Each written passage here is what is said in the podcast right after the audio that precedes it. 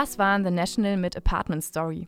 Auch ein treffender Corona-Song, weil gerade die meisten wohl hauptsächlich Geschichten in der eigenen Wohnung erleben, zumindest wenn sie sich an die Regeln halten. Zum Beispiel Geschichten darüber, wie sie den Kühlschrank öffnen oder Geschichten darüber, was sie gegessen haben oder was die Nachbarin auf der Straße gemacht hat oder was für Überraschungen sonst noch so in der neuen Häuslichkeit lauern.